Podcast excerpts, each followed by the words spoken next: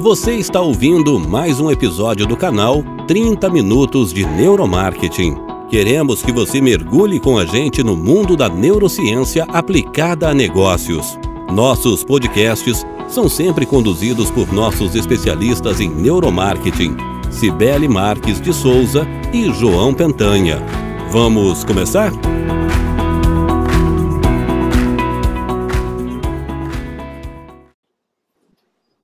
Sou a Cibele, diretora de marketing da Festes. Hoje a gente vai falar sobre vieses cognitivos aplicados à diversidade. E a gente tem nada menos do que a Inês Coso, que vai falar, abordar esse tema com a gente. Eu quero pedir, Inês, para você se apresentar um pouquinho, contando um pouco da sua trajetória profissional eu vou ver quanto eu consigo resumir 40 anos, eu, eu, porque é isso que eu tenho de, de prática e de estudo de psicologia e neurociências, e eu trabalho com a neurociência basicamente aplicada ao desenvolvimento de pessoas e de negócios, portanto, nem clínica e nem educacional, né, mas business, e eu tenho já um curso de formação exatamente com esse nome, Neurociências Aplicadas a Pessoas e Negócios, desde 2006, que eu amo muito, de paixão.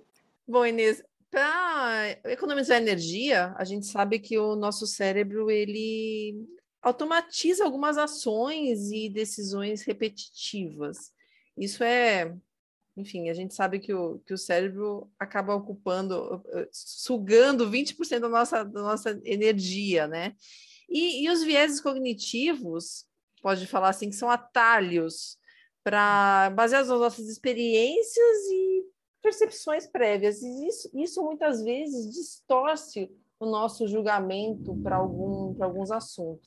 Eu queria te perguntar como é que esses vieses podem alimentar os problemas relacionados a preconceitos que a sociedade vive, principalmente ultimamente. Eu acho que é legal a gente começar entendendo como é que o cérebro forma um preconceito? Porque na formação do preconceito, a gente já vai entrar com pelo menos dois vieses, tá certo? Então, pensa, imagina a seguinte cena: uma criança de um ano e meio, dois anos, tentando abrir uma porta. Ninguém nunca ensinou essa criança a mexer com porta, ela não sabe como porta funciona e ela está aí há pelo menos um ano tentando aprender porta. Tudo que ela sabe sobre porta nesse momento é que ela leva para um lugar mágico chamado lá fora. Muito bem. Vamos pensar que um ano, um ano e meio, às vezes dois anos, é tempo para chuchu para você aprender alguma coisa. Então, qual é a mágica do cérebro e que esses atalhos fazem, né? É, o cérebro escaneia o evento porta, que é o evento que ele está tentando aprender e ele vai descartando tudo que seja relevante para ela funcionar: altura, largura, modelo, cor, material, não importa, ele descarta. Então aqui nós temos o viés de saliência. Para que o cérebro aprenda a porta, ele só precisa aprender trinco, e então, embora a gente leve tanto tempo para aprender a abrir uma única porta, quando o cérebro aprende a abrir uma, ele aprendeu a abrir todas as portas da minha vida para o resto da minha vida. Ele fez uma generalização, da mesma forma que dirigir um carro. Eu aprendo em um, mas depois saio dirigindo outros. Da mesma forma que os primeiros hominídeos, todos, todos viram animais compridos e esguios com escamas, e claro que sobreviveram mais os que fugiram cada vez que esse animal aparecia do que aqueles que foram checar. Será que justamente essa cobrinha é venenosa? Então, o cérebro vem ao longo do processo evolutivo aprendendo e reforçando cada vez mais que generalizar não só faz com que você aprenda mais, melhor e mais rápido, como também garante melhor a sua sobrevivência. Esse é o ganho do atalho. Então, o primeiro bug está exatamente no fato de que ele faz isso para porta, para carro, para cobra e para gente. Esse viés de saliência. Então, por exemplo, quando a gente bate o olho numa pessoa, eu eu vi você, Sibeli, e você, João, hoje pela primeira vez na minha vida, ok? Em menos de um vinteavos de segundo, o meu cérebro escaneia cada um de vocês e vai fazer uma comparação com todo mundo com quem eu já me relacionei na vida. Nessa velocidade absurda, menos de um 20 avos de segundo. Se der match, se, se bater com alguém que eu gosto muito, pronto, vocês já são meus mais novos amigos de infância. Mas se demete com alguém que já me prejudicou ou que já me causou algum tipo de prejuízo ou dor, então ele vai. A, a, a, o termo usado pela maioria das pessoas é o santo bateu ou o santo não bateu. O santo bateu ou não bater é nada mais, nada menos do que o cérebro escaneando a pessoa e procurando o que é que está saliente nela, ou seja, o que ele destaca, por exemplo, com o que se parece com alguém. E olha, é nome, tom de voz, sotaque, rosto, tipo de rosto, tipo de, de pessoa de. É, o, o, número de elementos que o cérebro compara é literalmente imensurável, é infinitos, eu diria. Não, nós não temos como saber e nem sempre também vamos saber com quem ele deu match para eu dizer o santo bateu ou o santo não bateu. O fato é que, então, aqui nós temos uma heurística, nós temos um atalho, que é esse de comparar com todas as pessoas com as quais a gente já se relacionou, que pode então causar sim um desvio sistemático de lógica, ou nesse caso, uma decisão equivocada, não é uma boa pessoa. Então, a, a ideia da, dos, dos vieses é a, o mercado chama de viés inconsciente, porque é assim que ele opera. Mas é só até eu te contar, entende? No momento em que eu, por exemplo, estudei e aprendi sobre os vieses, e, por exemplo, esse viés de saliência, hoje, quando eu encontro uma pessoa, eu não posso me impedir de sentir o que eu sinto. Eu não, aliás, eu não posso impedir nada que acontece no meu sistema nervoso em menos de um 20 avos de segundo. Estamos falando de um segundo dividido por 20. Mas eu posso não emitir o juízo de valor e nem me comportar de forma preconceituosa ou excludente. Então, veja, eu senti é sistema 1. Eu me comportar ou falar, eu mando no que eu faço e eu mando no que eu falo, é sistema 2. Por isso que o nome correto não é viés inconsciente, é viés cognitivo, ou seja, são as formas como o nosso cérebro aprende. E que na medida em que eu te conte, isto vem para sua consciência de forma que você possa gerenciar o que já aconteceu no piloto automático. E é engraçado o que você estava falando, porque às vezes a gente realmente olha para alguém, a gente conhece uma pessoa, a gente realmente escaneia essa pessoa e a gente fala, nossa, não ficou a cara. E aí, e mal a gente sabe que já existe aquele, aquele histórico ali atrás gravado por N coisas que podem ter acontecido, né? Então é. Ah Deixa, deixa, ah, foi bom você falar por N coisas que possam ter acontecido, porque a verdade é que pode não dar match com ninguém com quem você já se relaciona na vida, mas não adianta, porque junto vem um outro viés, o viés de ancoragem. Né? O famoso efeito Prime, né? A gente está muito, muito mais refém das primeiras informações que recebe na vida do que pensa. Então, se por exemplo eu sou uma criança pequena e eu escuto o tempo todo na minha família, os amigos que vêm frequentar minha casa, ou os coleguinhas que trazem isso das casas deles. Um exemplo, tá? Que homem é tudo igual, que mulher é falsa. É, eu não preciso que meu cérebro demete com ninguém para bater o olho num gênero, num estereótipo e atribuir em menos de um vinteavos de segundo um sentimento negativo a ele em função do efeito, do viés de ancoragem, em função de tudo que eu escutei e nunca questionei. Porque essa aqui é a questão principal, entende? É, é, o fato de que do 0 aos 7 anos. Eu, eu, vocês já ouviram falar no Conrad Lorenz, o etólogo que ganhou o Nobel de Medicina de 73, pelos estudos de etologia dele? Vocês já ouviram falar? Não conheço, Inês. Não sei o João, mas eu não conheço. Não foi só o Loren sozinho, claro, né? Vários etólogos estavam estudando o efeito Prime, que ficou conhecido depois como printing. Mas é assim, ele estava estudando os gansos e ele descobriu que quando o ovo chocava, a primeira coisa que o filhote visse em movimento, ele imprintava no sistema nervoso dele que, é, que ele era mãe. Então ele estava passando, por exemplo, na frente de uns, de uns ovos, um ovinho chocou, e a primeira coisa que o Gancinho viu foi a bota enlameada dele. Então o Gancinho seguia ele por toda a fazenda. E quando ele entrava em casa, que ele tirava a bota enlameada, deixava do lado, o Gancinho ficava ali do ladinho, tipo mamãe, sabe assim? A primeira coisa, por exemplo, quando um ovo de papagaio choca, que ele vê na frente, é, a primeira coisa parada é a mãe. É por isso que, inclusive, a maioria dos criadores de animais, de pets, né, pagam eh, crianças para ficarem olhando o ovo chocar para facilitar a domesticação depois.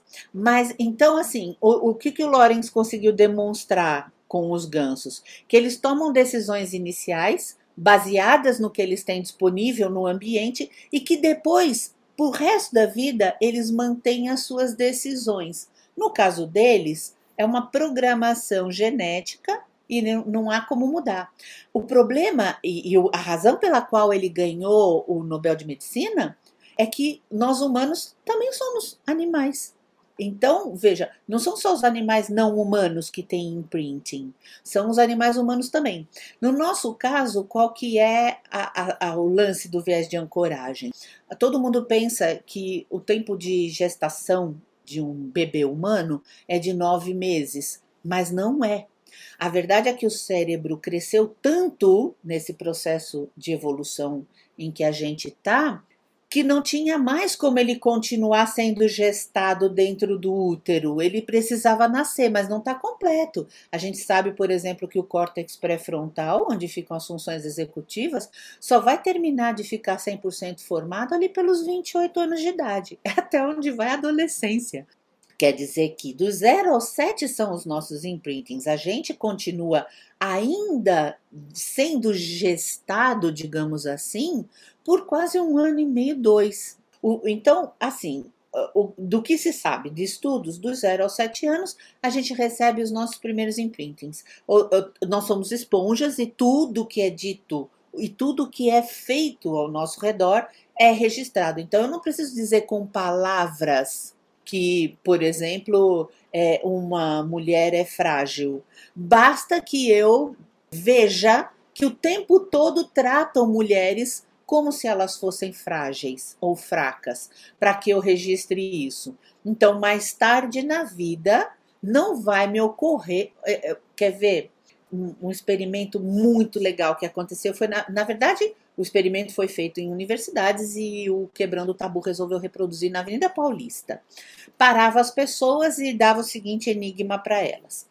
Pai e filho sofrem um acidente de automóvel e o pai morre no local. O filho é levado às pressas para o hospital e quando a pessoa dos, eh, mais competente do centro cirúrgico olha para a maca, diz: Eu não posso operar, essa criança é meu filho. E as pessoas ficam com aquela cara de tilt, mas como? O pai não morreu? É, morreu. Ah, só se ele tinha dois pais. Aí outro fala: não, é, é Deus. Só pode ser Deus. Como que pode ser?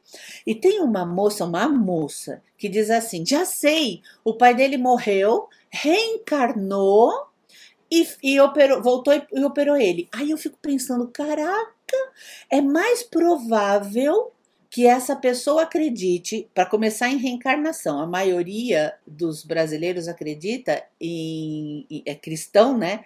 É, é, católico, aliás, não acredita em reencarnação, acredita em ressurreição. Então vamos lá, ela já pegou uma crença que é de um número menor de pessoas. O homem reencarnou, ficou, cresceu, prestou vestibular para medicina, passou, fez o curso inteiro, fez toda a residência, fez toda a especialização para se tornar a pessoa mais competente do centro cirúrgico. É mais fácil ela acreditar nisso do que pensar que era a mãe. A mãe era a pessoa mais competente do centro cirúrgico, olhou para a criança e disse: Não posso operar meu filho. Uma mulher. Então, o viés de, de ancoragem, é, os vieses no geral, né? Eles vêm tudo de mãozinha dada. Esse, por exemplo, está de mãozinha dada com outro chamado disponibilidade heurística. Se o mundo disponibiliza muito mais para mim homens em posições estratégicas homens ganhando prêmios, ganhando nobéis, homens sendo elogiados, homens sendo promovidos, homens, homens, homens, quando alguém fala em pessoa mais competente do centro cirúrgico, num, incrível, por incrível que pareça, todo mundo tem um pai e uma mãe. Vá lá, tudo bem que, que tenham pensado dois pais. Eu fico até feliz, para falar a verdade. Eu trabalho com diversidade e inclusão. Mas nenhum momento passar pela cabeça das pessoas que poderia ser a mãe uma mulher. Então, é assim, essa, essa é uma questão muito mais complexa do que parece, na, na medida em que uma coisa vai se entrelaçando com a outra. E nesse você estava falando, e aí eu fiquei pensando aqui, que a gente, a gente acaba se fechando em núcleos, em feudos, porque eu tenho a minha opinião, vamos supor nesse, nesse teste que você falou, eu tenho a minha opinião que meu que é o meu pai que reencarnou, e eu vou buscar a confirmação dessa minha opinião em outras pessoas que pensam assim e que excluem completamente a possibilidade de ser uma, uma mulher, de ser a mãe, a cirurgiã mais competente. E a gente, e, e, enfim, isso é um exemplo esdrúxulo, porque enquanto você falava para mim era óbvio que era a mãe, que era, que era cirurgiã, mas eu sei que muita gente não pensa assim. E a gente, enfim, até em coisas mais bestas.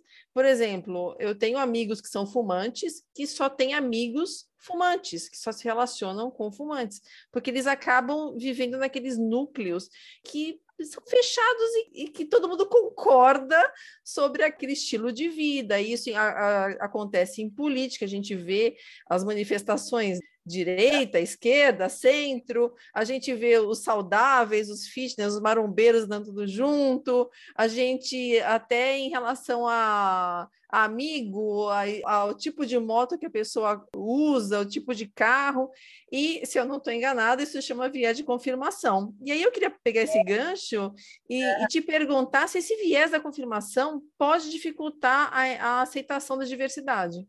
Nossa, mas com toda a certeza do mundo. É, só ainda dentro desse, desse exemplo que você falou dos seus amigos que fumam, um, o exemplo mais famoso da heurística de disponibilidade é daquelas pessoas que dizem: ah, tudo bem fumar, meu avô fumava e viveu até os 100 anos.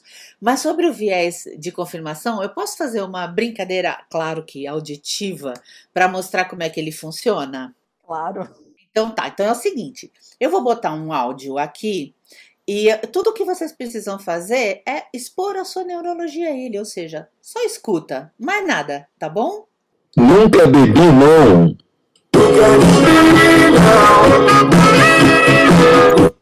Tu queres uma maçã?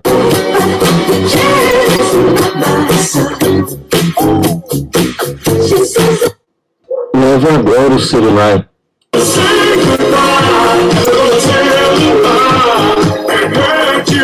João botou o melão no gol.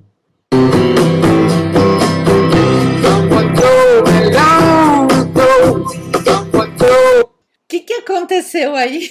Gente, eu tô rindo horrores, porque eu adoro eu adoro esses programinhas que eles, que eles fazem essas analogias, que eles transformam a letra em inglês em alguma coisa em português. E o detalhe, nunca mais você consegue escutar a música da versão original.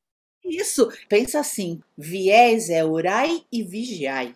Porque mesmo que eu ponha de novo e eu peça para você conscientemente não ouvir outra coisa que não seja a letra original da música, você não consegue.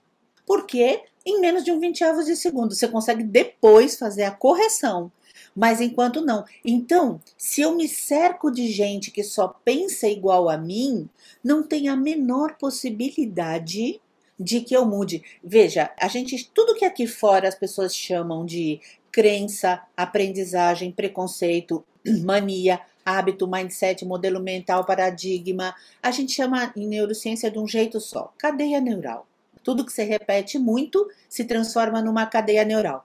E isso é o que vai acontecer em menos de um vinteavos de segundo. São os tais automatismos ou o famoso sistema 1. Muito bem. Então, uma vez que eu estabeleça uma cadeia neural, a única forma de eu modificar essa resposta é trazendo informações para o meu sistema, para o meu cérebro, que contrariem as informações que criaram essa crença para início de conversa. Então, por exemplo, Inês sete anos de idade, oito, naquela época a gente demorava muito mais para ficar esperto, eu ainda acreditava em Papai Noel.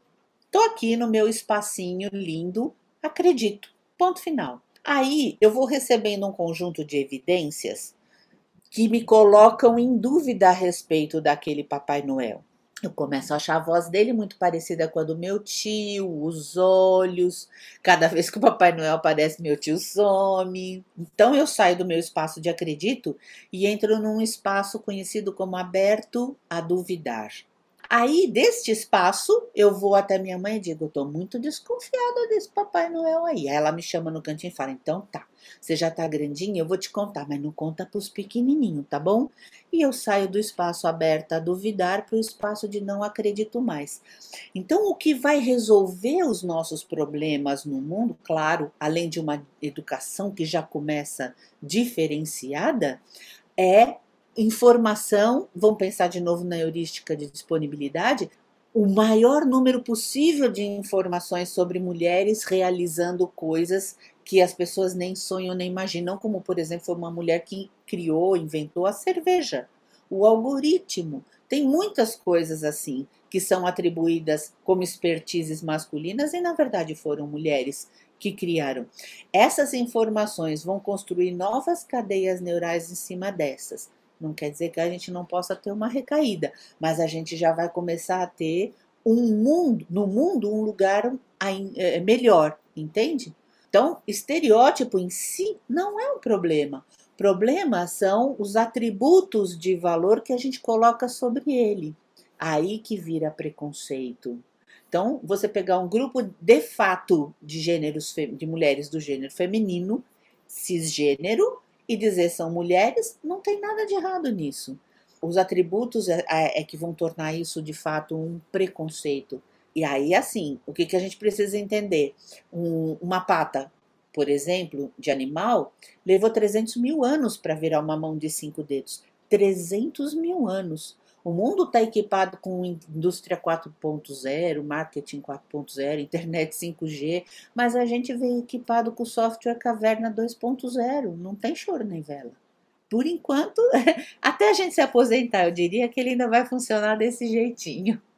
Interessante, Inês, que, que assim, né, você foi falando e eu fui fazendo as minhas associações aqui com o mundo corporativo. A gente vê hoje no mundo corporativo em função de uma demanda da sociedade, de vários acontecimentos que vêm acontecendo recentemente, muitas empresas divulgando iniciativas para valorizar a questão da diversidade dentro dos ambientes empresariais. Como que você enxerga que a neurociência pode ajudar nesse trabalho das empresas para realmente quebrar essas barreiras e realmente a diversidade da forma como ela tem que ser promovida? Tá, começa aqui escolher a neurociência para o que quer que seja como fonte de informação é vantagem por várias razões.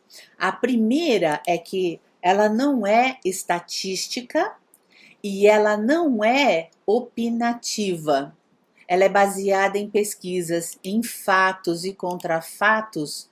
Não há argumentos, isso é muito importante de se entender. Todos os seres humanos todos, sem nenhuma exceção, eles emitem ou, ou mostram seus comportamentos através de processos eletroquímicos. Isso, quem estuda, é a neurociência. Todo ser humano, sem distinção, tem a mesma distribuição funcional do cérebro. E quem estuda isso é a neurociência. Então, ela é o que torna a gente igual enquanto espécie. À medida em que a gente pega as informações da o Marcus Sheridan é um guru do marketing, né? E ele tem uma frase que eu gosto muito. Ele diz: a melhor ferramenta ainda é o bom conteúdo, desde que duas coisas sejam cumpridas, consideradas. Primeira, que esse conteúdo venha de uma fonte confiável e segundo, que eu saiba o que fazer com ele. Então não adianta nada eu te dar todas essas informações e você não saber o que fazer com elas. Vai continuar sendo uma coisa não tangível, né? Intangível. E também não adianta nada se eu der uma informação roubada, furada, quer dizer, que não procede. Mas a ajuda principal da neurociência para os negócios é o atalho. Se eu estou pegando algo que funciona para 100% dos humanos e humanas exposto a ele, eu vou acelerar muito mais os resultados que eu quero do que se eu pegar qualquer outra ciência, ainda que estude o comportamento humano, mas que seja estatística, que vai servir para uma porcentagem, dependendo, por exemplo, de maturidade emocional, fisiológica, no caso cronológica, maturidade profissional e tudo mais que a história da pessoa faça a diferença para você conseguir chegar no resultado que você quer.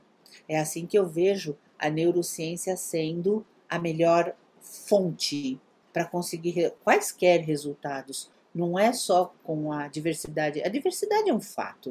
É pela inclusão que a gente tem que batalhar. Nós somos diversos. Enquanto a gente não for clonado, nós somos diversos e ponto final. Não há nada a fazer sobre isso. Mas a aceitação dessa diversidade é que é de verdade o grande desafio, eu diria.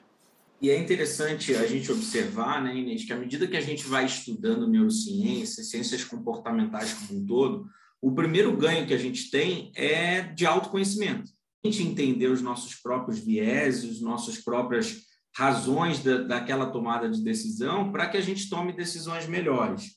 E aí, colocando essa questão da diversidade, Inês, eu queria que você comentasse um pouco a respeito do qual que você acha que é o caminho que as pessoas devem tomar para quebrar esses vieses né, que desenvolvem o racismo, o preconceito e que inibem esse trabalho de diversidade. Vou começar pelo que você disse, autoconhecimento.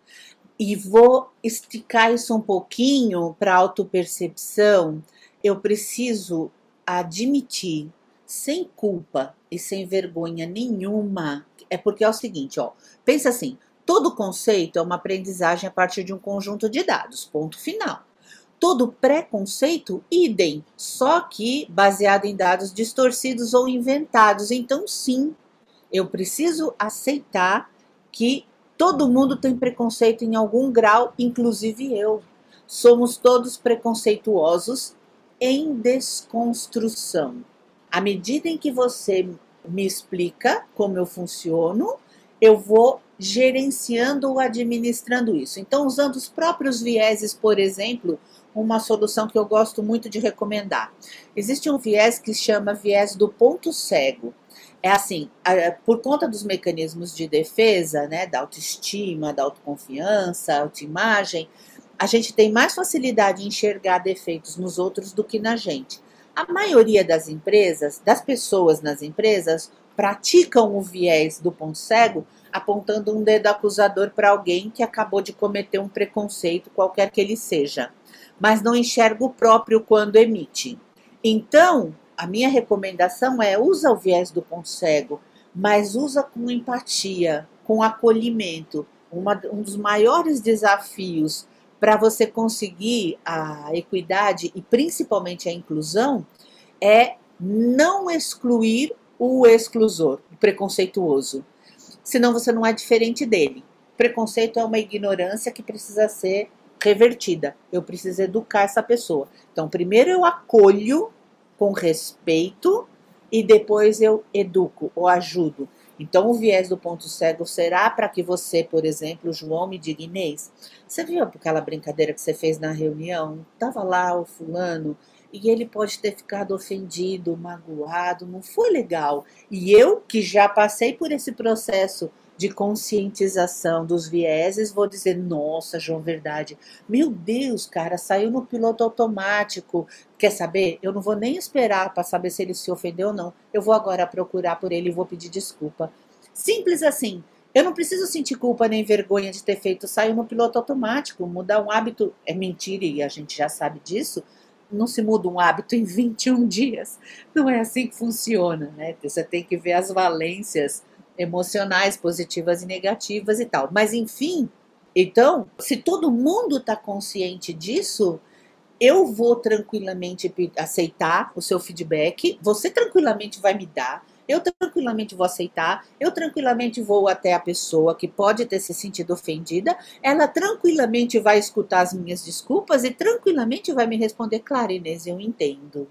Te ajudo no futuro, eu te aviso na hora, é, mas assim, com acolhimento, com respeito, tá certo? Falar sobre é fundamental para mudar. E de verdade tem uma outra coisa, principalmente nas empresas, sobre uma das descobertas, na minha humilde opinião, mais interessantes dos, das últimas décadas da neurociência. Mas tem uma, eu não sei se vocês conhecem, tem uma música da Kel Smith, chama Era uma Vez. E no refrão ela diz assim: é que a gente quer crescer e quando cresce quer voltar do início porque um joelho ralado dói bem menos que um coração partido. Então veja, neurologicamente falando, essa frase está errada. Psicologicamente falando, ela está 100% correta. E por que isso? Veja, o cérebro humano é o órgão mais econômico, como a Cibele falou, ele consome de 20 a 25% de todo o oxigênio, de toda a gordura, de todos os nutrientes que o organismo produz e que precisa para sobreviver. Acontece que assim, você vê o cérebro todo enrugadinho. Estava falando para vocês a respeito do fato de que a gente nasce aos nove meses porque não tem mais como continuar crescendo dentro do útero. Não teria passagem suficiente para isso. Mas o fato é que se a natureza não tivesse continuado aumentando o tamanho, o volume do cérebro amassadinho, como se fosse um, uma folha de papel amassada, se ele ficasse esticadinho, ele teria o mesmo diâmetro de um box de banheiro. Ou seja, é enorme. Então ele, a natureza fez isso, né? O processo evolutivo amassou e por isso ele tem aquelas, aqueles sulcos, aquelas circunvoluções. Mas ele, por ser amassadinho assim, não tem área de armazenamento. Mesmo a área de armazenamento de gordura, que é fundamental, é muito pequena. Então ele não pode gastar à toa. Não podendo gastar à toa, ele só vai gastar just in time. Ou seja, ele é extremamente econômico. Eu fico muito triste quando eu ouço alguém dizer que o cérebro é preguiçoso. O bichinho trabalha até quando a gente está dormindo e ainda chamam de preguiçoso. Ele é econômico.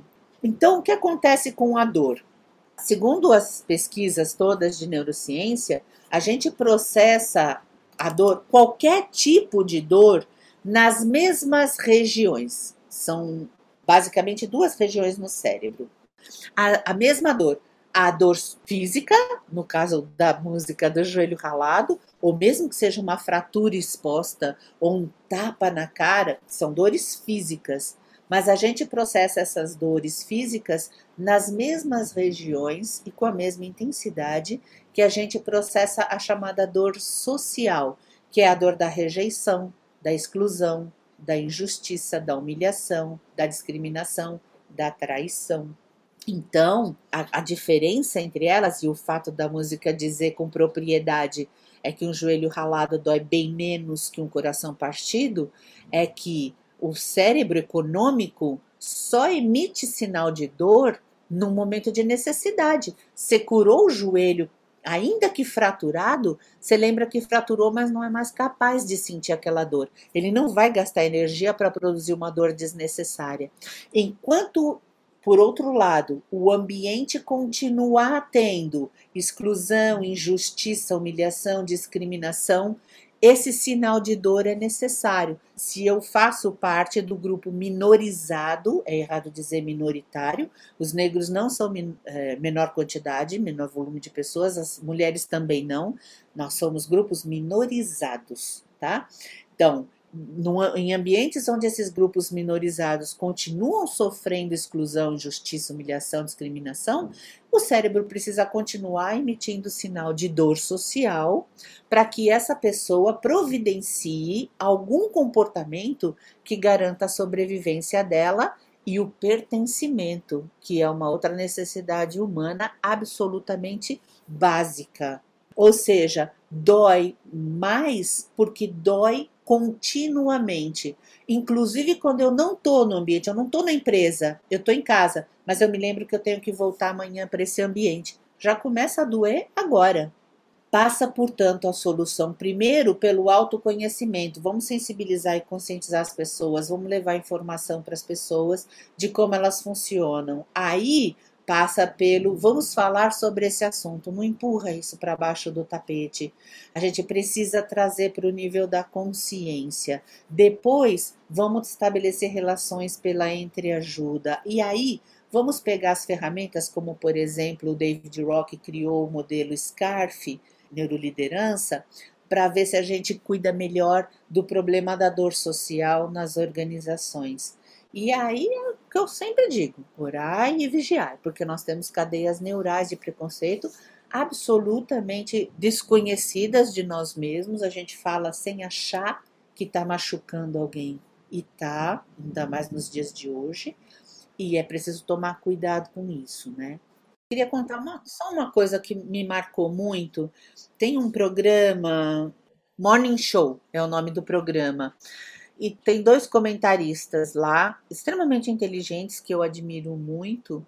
E um deles, a um deles foi perguntado por conta do, do termo mulato e tal, que os, a, a, os afrodescendentes estavam incomodados com isso, que não queriam mais que esse termo fosse usado, porque era ofensivo, porque mulato vem de mula, enfim.